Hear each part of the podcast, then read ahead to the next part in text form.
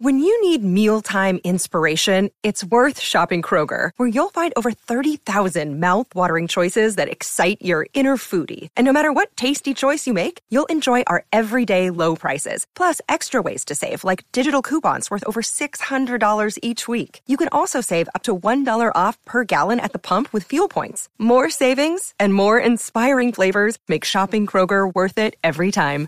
Kroger, fresh for everyone. Fuel restrictions apply this back testing versus watching the market live and just doing like uh, taking trade and demo live uh, would you say that that's kind of the same thing to, you could do it that way to build up your stra- uh, confidence in your strategy you're listening to the Forex Beginner Podcast with Calvin the New Trader.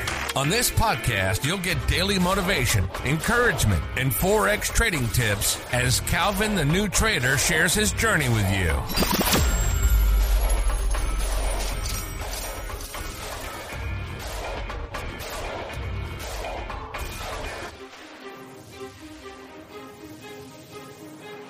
Just with regards to back testing, because I've been trying to do back testing, but I find I just get so confused. How much more value is back testing versus what watching the market live and, and taking sort of trades in demo whilst the market is live? Just because I feel like with back testing, the market conditions you know it's not exactly it's not the same it's different to when it's a live market you know with news and your four hourly zones kind of changing you know, on a daily basis, or your zones might change on a daily basis. And when you're back testing, you don't see all of that. Like with this example you've given, whether it's that situation where you didn't you you wouldn't have seen something in a back test that you would have seen in a live market.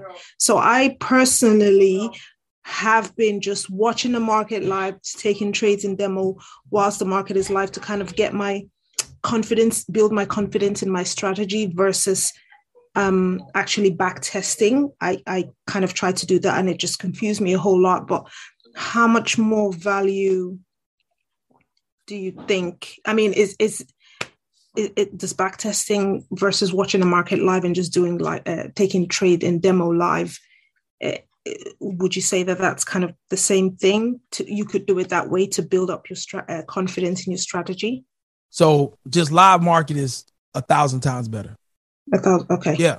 Mm-hmm. Yeah, because you can't realistically, you can't realistically see when you're gonna get into a trade because all you see is the full candle printed, you know, yeah. and then you can't see how the market, like how candlesticks are forming.